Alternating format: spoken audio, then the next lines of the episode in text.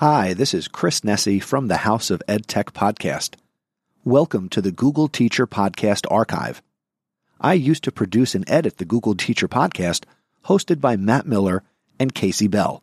You can enjoy the podcast once again, and be sure to visit the new website, chrisnessie.com slash Google Teacher Pod. Please note that any of the show note links mentioned in the episodes are no longer valid, but if you go to chrisnessie.com dot com slash Google Teacher Pod, you can search the archive and check out the show notes for each and every episode of the Google Teacher Podcast. Thank you for your continued support, and may the Googles be with you. I'm Doctor Molly Ness, host of the End Book Deserts podcast, a part of the Education Podcast Network, just like the show you're listening to now. Shows on the network are individually owned, and opinions expressed may not reflect others. Find other interesting education podcasts at edu podcast network dot com.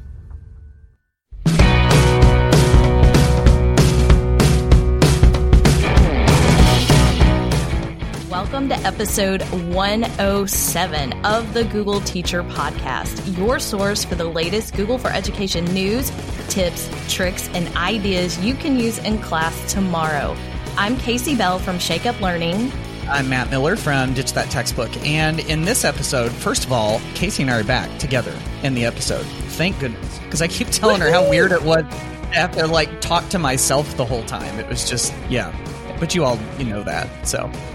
Anyway, we are excited to be, we're super excited to be back together again. And in this episode, we're going to be talking about the I S T E standards. We're going to do sort of a uh, thirty thousand foot flyover of what the I S T E student standards look like, which are, in my opinion, just like a wealth of ideas of, of things that you can bring into your classroom. So we're going to touch on all of those. Of course, we've got Google News and updates to share with you. We've got some feedback from our listeners, and we got a couple of blog posts to share with you. So, Casey, shall we get started? Let's do this.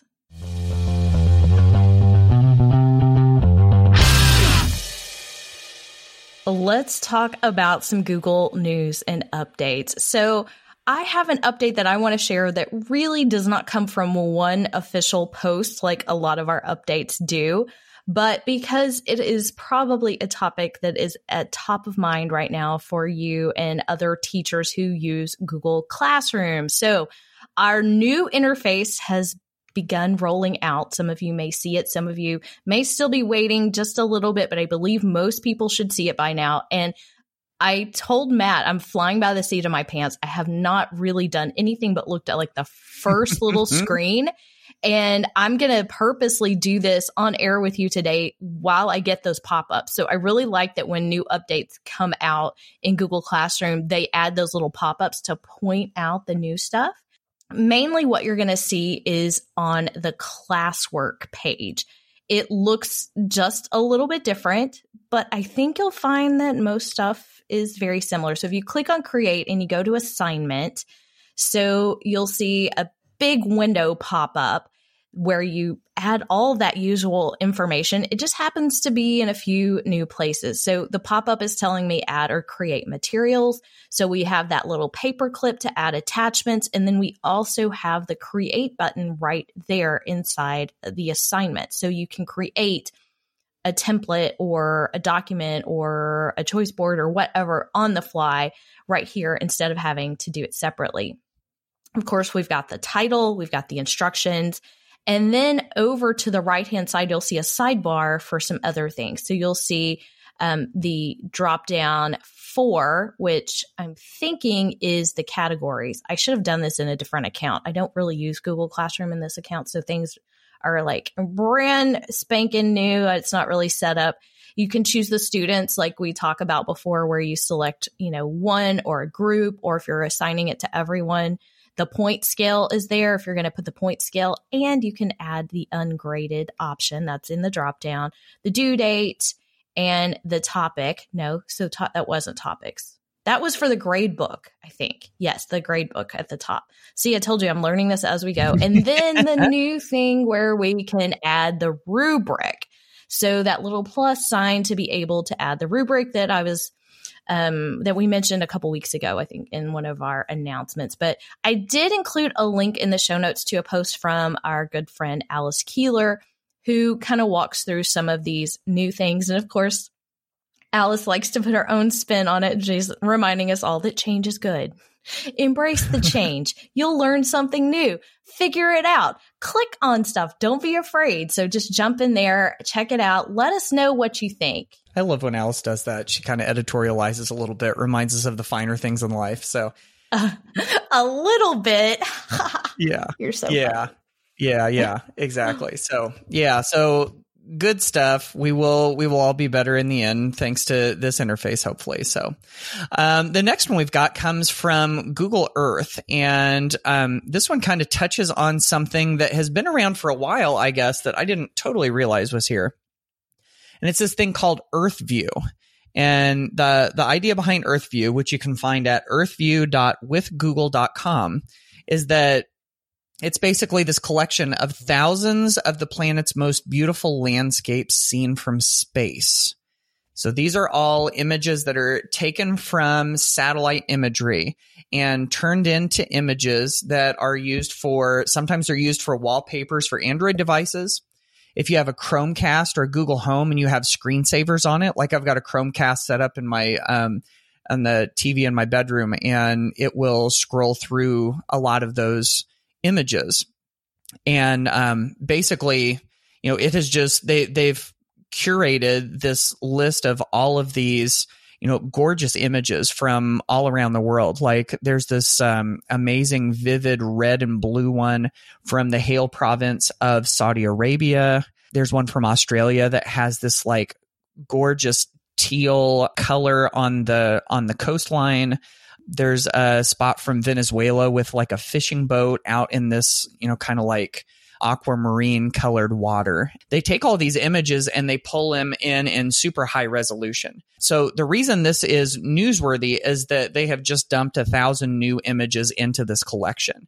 And then they've also got this really cool color map. They say that it's all available through the EarthView gallery, which again, you can find at earth view dot with google dot com. And they've also got a Chrome extension you can use, but they've got this color map where at the bottom, it's got the color spectrum and you can click on a specific color and it will show you all of these little dots all over the world map, showing you pictures that have that, that feature that specific color. So if you love the color green or the color blue or whatever, and want to find a picture that highlights that color, you can just click on it and you'll see all of these dots and you can go select one.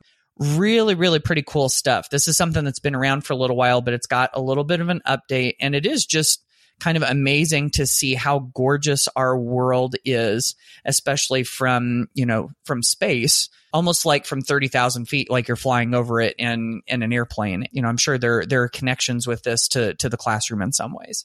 Gorgeous. These pictures are amazing. You could just stare at them, I feel like, for hours. Mm-hmm. But I did think of something. So the writing teacher in me says writing prompts.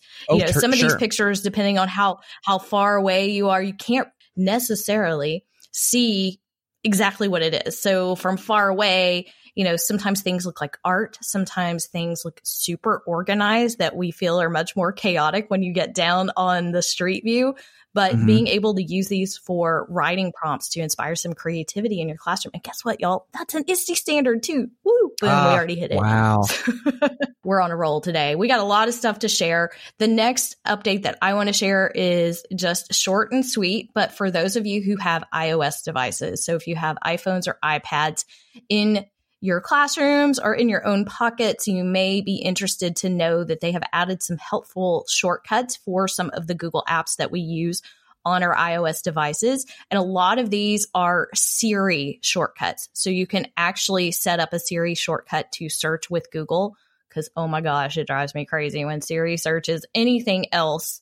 Oh, disaster. But you can set that up. You can have it search YouTube. You can search your um, Gmail. You can also send emails. So you can set up all of those shortcuts in the Shortcuts app on your iOS device, as well as check out just the updates in iOS. I, I feel like every Apple device I had has been updating over the last couple of days, and I'm having to re-enter all kinds of passwords. But you know, as Alice has taught us, change is good. We must embrace it. So, uh, but right. New things to explore with your iOS devices.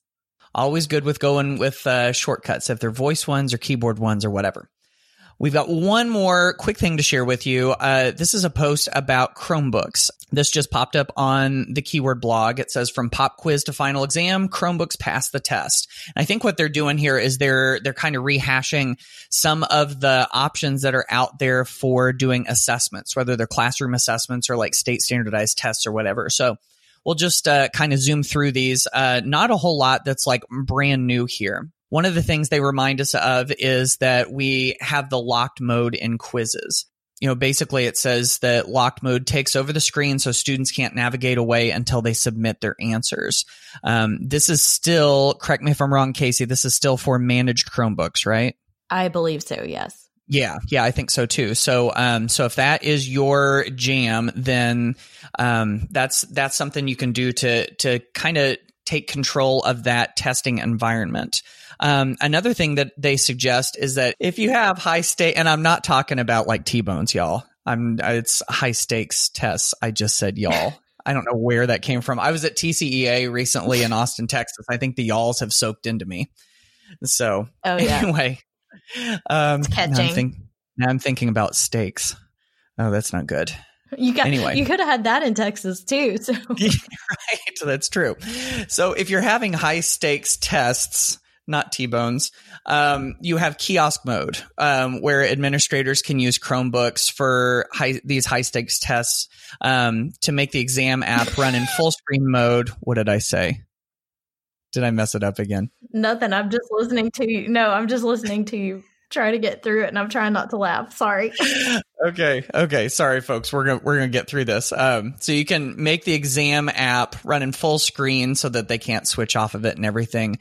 Um, so that's nice. And then they've also got um support for all types of learners. So they mentioned things like text help. Um, you know, text help works in Google Forms quizzes. It works in Pearson's Test Nav. So you can use uh, Read and Write and Equatio. These are all things that will help students to be able to, you know, to read, write, create mathematical equations. Um, there's Co-Writer and Snap and Read. All of these things are examples of things that give a little bit more accessibility to students that need it. So still those handful of things that are available with our Chromebooks. So if you want to check out any of those things we mentioned in there, um, feel free to go to our show notes at googleteacherpodcast.com slash 107.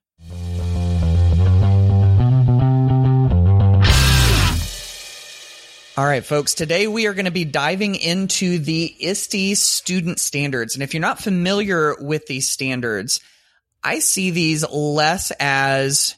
you know, something that you're bound to do, that you have to do, that it's like, you know, a drag and it's constricting.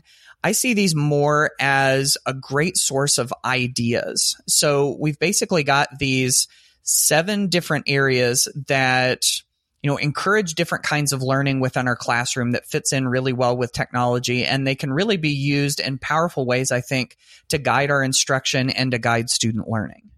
Totally agree. And we're not really just unpacking standards today. That's not really how we roll. Right. But we do like to share how Google tools can help support these ideas. And I feel like once you dig into these standards, first of all, it is our duty to make sure everybody's aware that these exist, whether they're required or tested. They are, like Matt said, great inspiration to make sure that we are integrating technology meaningfully in the classroom. So I refer to these often. I know Matt refers to these often. And we're just going to dig in. We're going to give you some quick hits. I know we've got more in the show notes than we have time to cover. So be sure that you do visit those show notes at googleteacherpodcast.com slash 107. And we'll have additional links and things there for you. Yes, absolutely. So we're just going to jump right into these. If you haven't been through them very much, um, you know, you'll you'll get to sort of the the overview of what they're about. And if you have been into them before, this is, you know, kind of a, a good reminder. And as we talk about them, it might spark some ideas that you can use too. So the first one I wanted to talk about was the knowledge constructor one. So knowledge constructor is this. Students critically curate a variety of resources using digital tools to construct knowledge produce creative artifacts, and make meaningful learning experiences for themselves and others. And when I see this, I'm seeing critically curate a variety of resources, of course, using digital tools. And I think that when it comes to curation, you know, basically, uh, you know, curation is kind of like what they do in an art gallery or a museum. They pick the best things and they put them into a collection, and then they talk about why they were chosen and what the collection stands for. And I really think that with this, this is going to become an increasingly important skill as we go into the future, because we know the internet is a behemoth. It's enormous and it's not getting any smaller. And the the idea is not to find all of the resources that we can. The idea is to find the best resources and the most useful ones so that we don't end up wasting our time. And so developing that curation skill set can be really, really, really helpful for students. Um, there's a variety of things that we can do with that. Um, for instance, I'm a big proponent of doing Wakelet collections. If you're not familiar with Wakelet, um, Wakelet, you know, technically is not a Google tool, but they do have a Chrome extension that integrates really, really nicely with lots of the Google tools. And you can embed Wakelets in Google Sites. So they do play together very nicely. But Wakelet is a place where you can make a collection of images, text, um, files, uh, social media posts, just a variety of things. And so it's a really good place to pull in, you know, different items that students have been learning and talk about why they fit in the list. You've also got the ability to create YouTube playlists, and those can even be done collaboratively. So having students work together on those to um, create a collaborative set of YouTube videos that are instructional videos or supporting what, um, you know, what we're learning can be really good.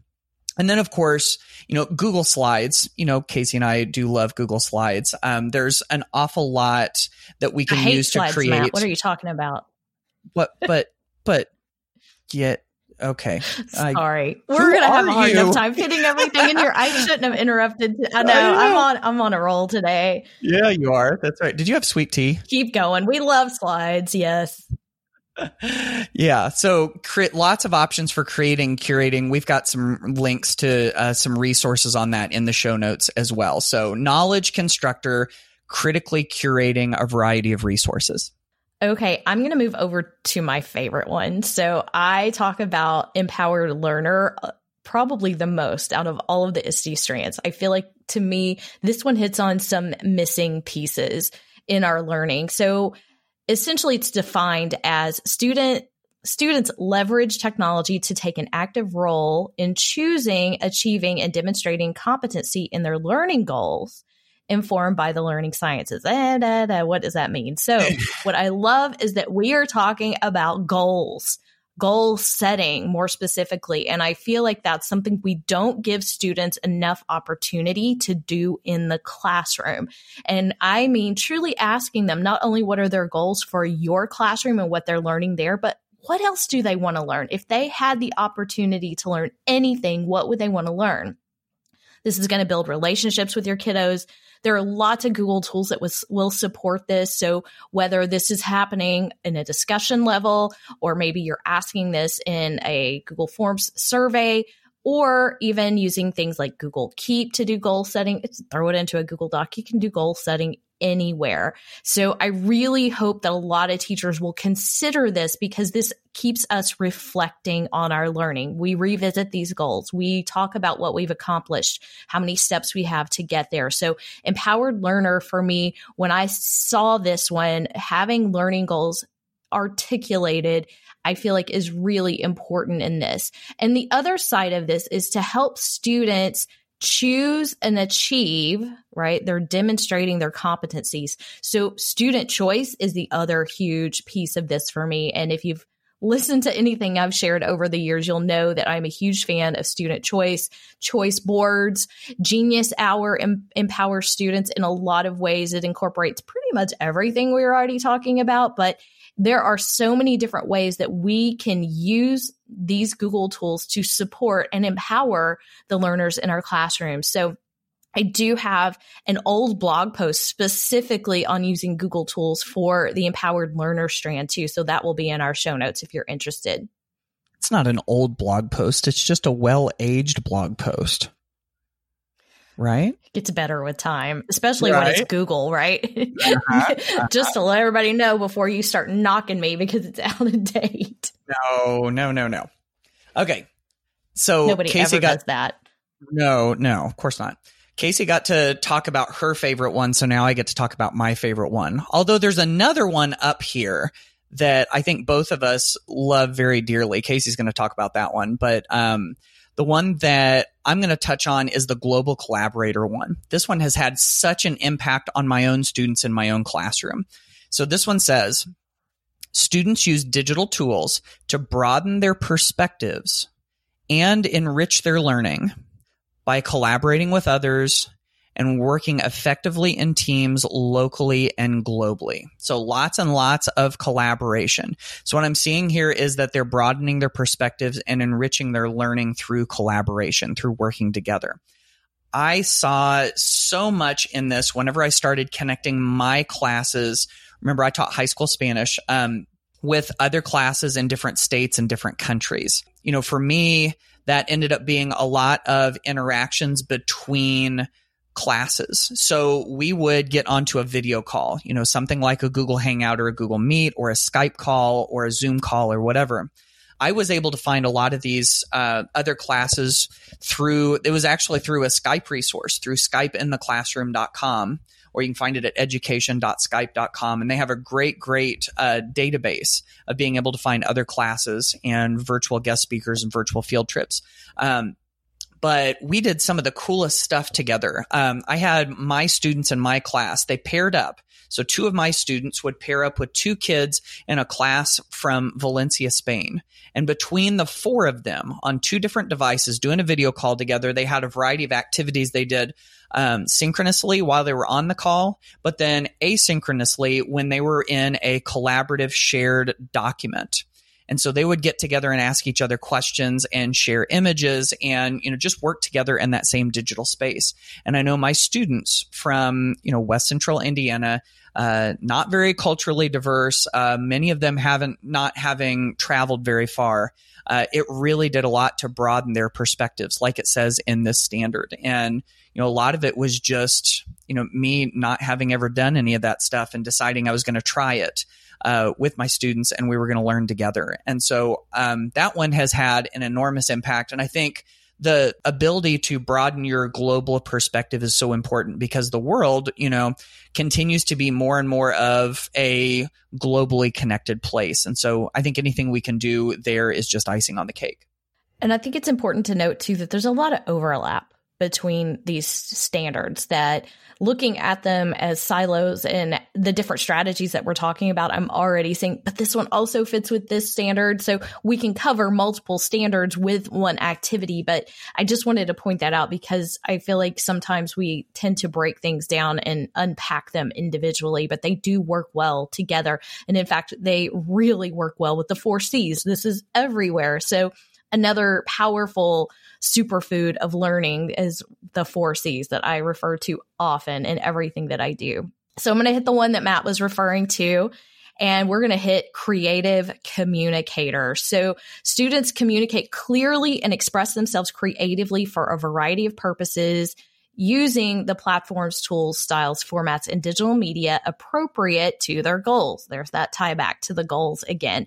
And creative communicator, I feel like, is something we have shared a lot here on the tribe as well, and something I, as a language arts-minded teacher, that I naturally think of different types of, of media for communication. So we've got a lot of different ideas to share with you and some links back to some resources. But Matt and I both talk about comic strips and storytelling in a lot of different ways. But Google Drawings or Google Slides make the perfect companion for creating things like comic strips and getting students to tell their stories and create and and to be concise. Remember, a comic strip is, is almost like a a burst or of a shortened version of a story. And oftentimes it can change the tone and mood of a story, putting it into a comic strip as well. Now, we also have the option to have students communicate through e-portfolios, and we love using Google Sites for e-portfolios. Uh, Mike Muhammad has shared a lot of resources with me, has a guest post on how he uses e-portfolios with his high school physics classrooms. But there are many ways to get students sharing their learning and putting this out there for the world, which we're now connecting back to Global Collaborator, and being able to create in different ways. So y'all know I've shared several times the magnetic poetry templates that I've created over the years. And same thing, when you're forced to use a shortened amount of vocabulary to tell something, to explain something, to be a creative poem, or however you're using it, it definitely can kick things up a notch. So just keeping that in mind, that all of these things are at our fingertips. And I feel like most of the pr- productivity suite in G Suite allows us to creatively communicate if we just move past that substitution level. Casey and I do love our creative communication. I want to move right along to the next one, which is the computational thinker, which is kind of outside of my, you know, comfort zone, so to speak, being a language teacher, but I think it's super important, and I think all of us can do it. So here's um, here's what computational thinker says.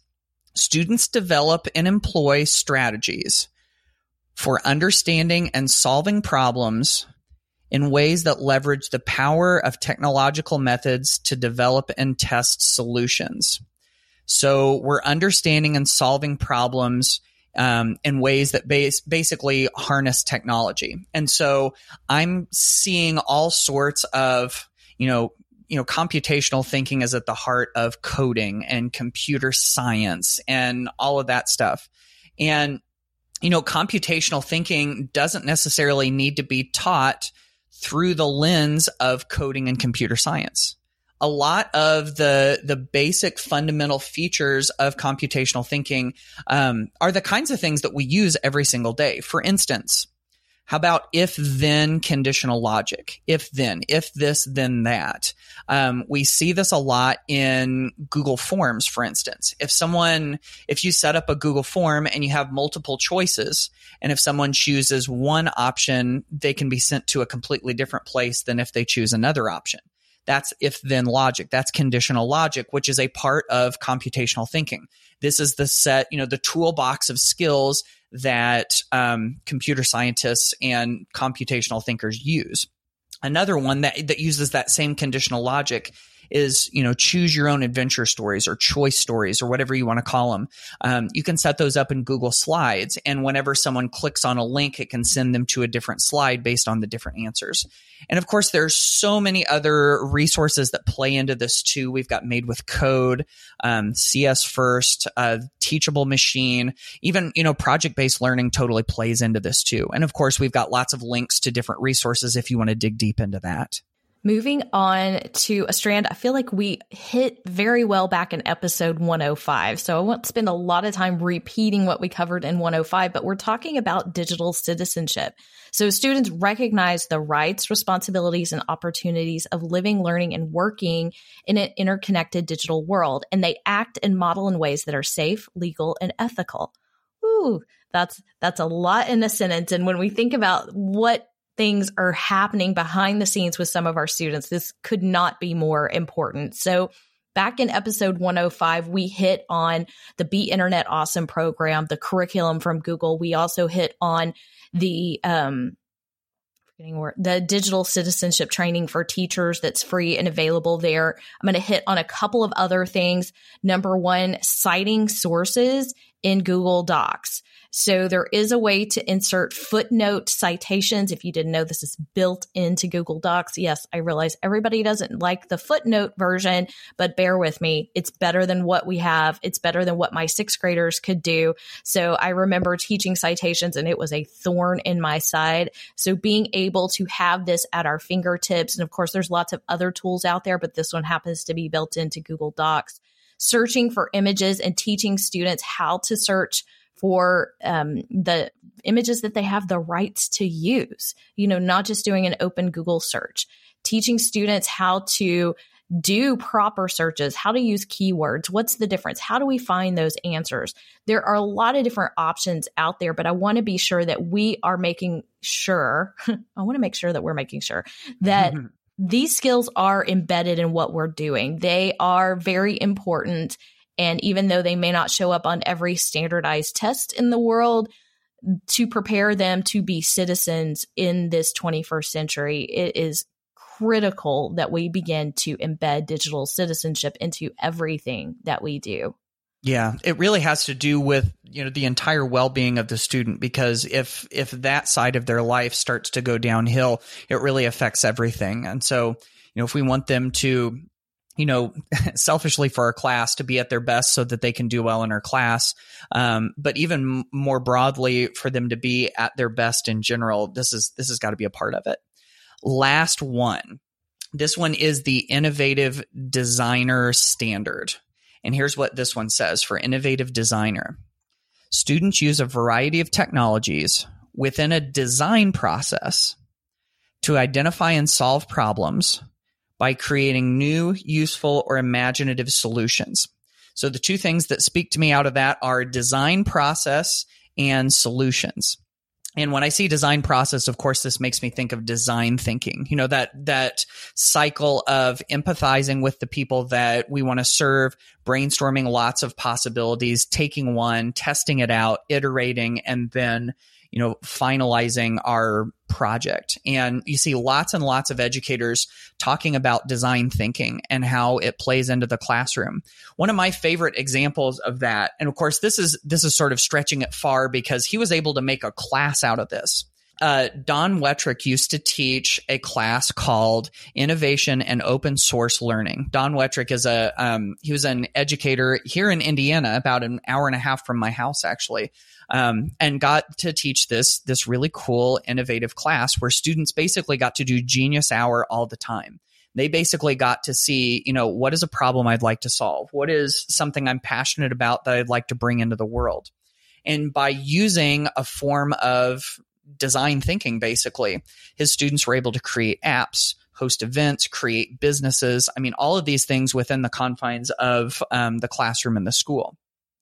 Now, of course, within a more traditional classroom, this is even possible too, because once we've learned something, once we've done something in class, if it can benefit others or if it can help us to solve problems, um, create solutions, then we can use this design thinking process to support all of that as well. So, innovative designer, that one goes along with computational thinker, creative communicator, global collaborator, knowledge constructor, digital citizen, empowered learner. Folks, these are the I S T E student standards. And so, of course, we've got links to all of these standards and lots of things you can do with them. If you want to do a deep dive on any of this, please head over to our show notes at googleteacherpodcast.com slash 107.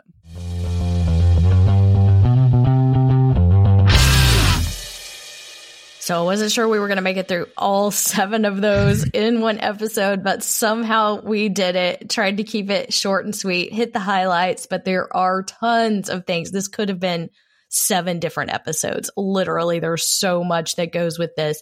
So we hope that this is bringing the idea of the I S T E standards to the forefront. I'm going to jump into the blogosphere here. Does anybody still call it that? The blogosphere. We do. So I have a post I want to, we do.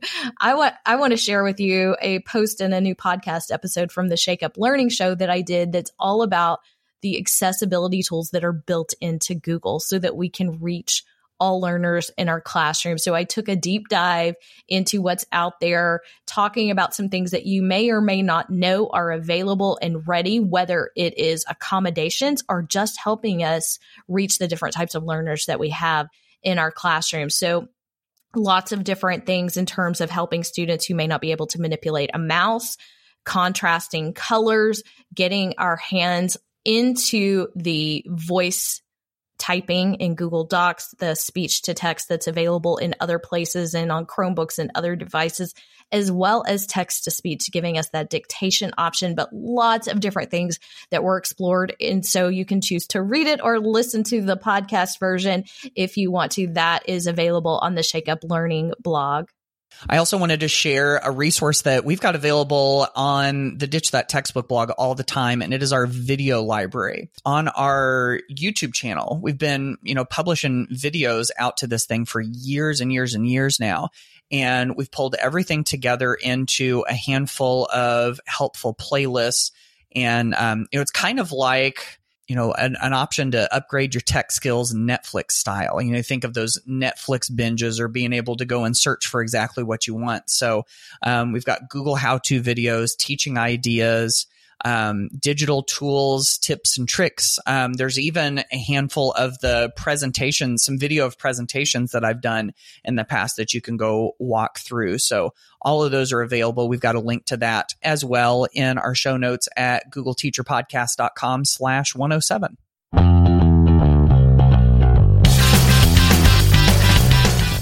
All right, folks, that wraps up another episode of the Google Teacher Podcast. And hopefully after this discussion, your mind is just full of all sorts of cool ideas that you could use. Or if you're using any of these student standards, or if they have inspired anything in your classroom, we would love, love, love, love to hear from you. So, you know, we do love those voice messages. With our new name of our podcast, we also have a new hashtag. So we're going to be going with the G T Pod hashtag. We'd love for you to go ahead and, and give that a shot here pretty quick. So if you've got something to share with us, we would love to uh, to see you over there on Twitter with the G T Pod hashtag. Thank you so much for joining us today, and we will catch you in the next episode. Bye, y'all.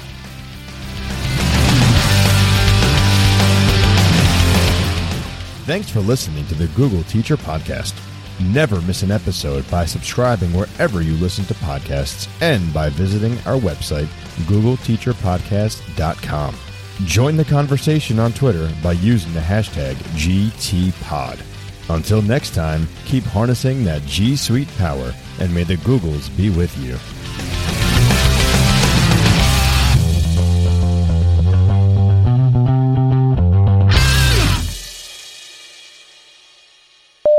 Okay. Check. Is that your sexy voice, Matt? Yes, it is. Like velvet and butter. You're definitely the instigator sometimes. Of course, so am I. So, so make this I makes this thing work. I instigate a lot of right? things in my own life. Yeah. Yeah. All right. You can't get us to shut up anymore. uh, yeah. Sometimes I'm like, okay, that's enough. Wait until you turn on the butter. Right. Yeah, that's right. Hello there to all you out in Radio Land. Welcome to the Google Teacher Podcast. Yeah, my name is Jimmy Matt Smooth. I'm here for you all oh, night no, with a didn't. nice selection of jazz that will electrify your soul. Yeah. Thank you once again for listening to the Google Teacher Podcast Archive. For the latest on Matt Miller, be sure to visit his website, ditch that textbook dot com. For the latest on Casey Bell, be sure to visit her website, shake up learning dot com. And to keep up with me and get the latest in education technology, be sure to visit my website, chris nessie dot com. And I invite you to listen to the House of Ed Tech podcast.